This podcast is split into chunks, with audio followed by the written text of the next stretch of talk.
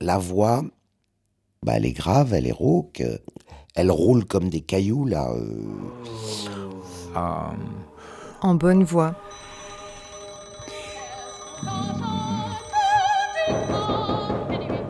Annie Mercier.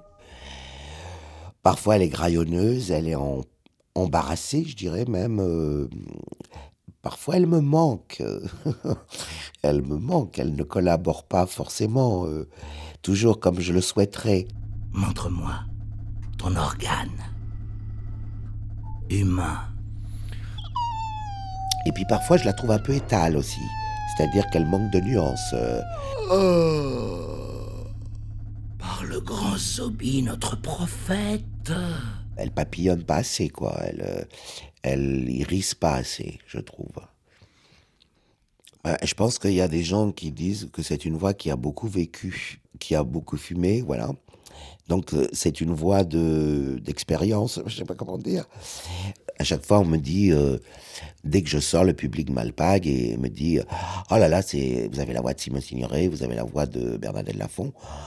Alors, euh, je suis extrêmement euh, révulsé maintenant, et donc je dis, j'ai la voix d'Annie Mercier, c'est la mienne. Je préfère rester là où je suis. dit la vieille baleine. Laissez-moi tranquille. Je suis aux prises avec une grave maladie.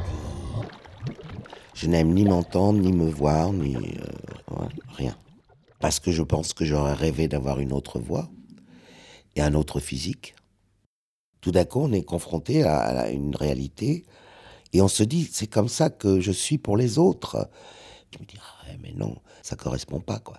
Et donc ma voix, je pense, euh, ne me raconte pas. Ou elle raconte une part de moi, mais pas assez, quoi, pas c'est pas assez multiforme, c'est pas assez protéiforme. Elle ne raconte pas euh, bah, l'enfance, je trouve, justement.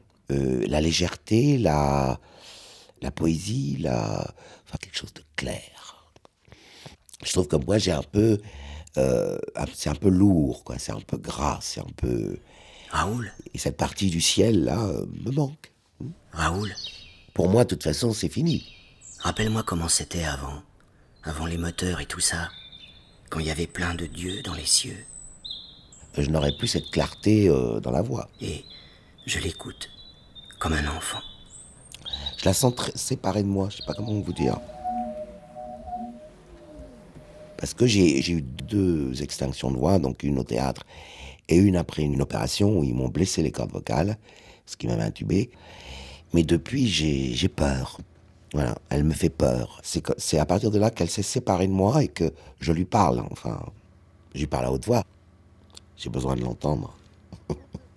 je lui dis, il faut que tu tiennes le coup, quoi. Mais en même temps, j'en l'entends qui me dit Oui, mais fume-moi, euh, fais attention à toi, euh, voilà.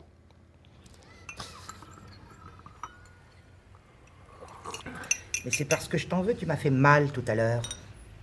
J'ai envie de pleurer, parce que tu n'es pas impeccable. Et je voudrais que tout soit neuf autour de moi, tout neuf. Au- Aujourd'hui, qu'à à un certain âge, je me dis Il faut que je la soigne, parce que c'est mon instrument. C'est ça, lutter contre le temps, ne pas accepter ses ravages. Mais je ne l'ai pas beaucoup soignée, quoi, si vous voulez. Parce que j'ai l'impression qu'elle n'était que l'intermédiaire entre moi et l'autre, qu'elle n'était qu'un outil, quoi. Et aujourd'hui, je me dis, mon outil, il faut, faut y faire attention.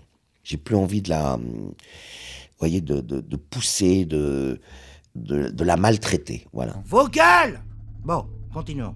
Qu'avez-vous inventé d'ingénieux, si ça existe, que nous ne connaîtrions pas? Arte Radio. Hurler, tout ça, euh, pour faire euh, comprendre quoi, d'ailleurs, finalement. Quoi? Ne me contredis plus jamais Échantillon. Comme?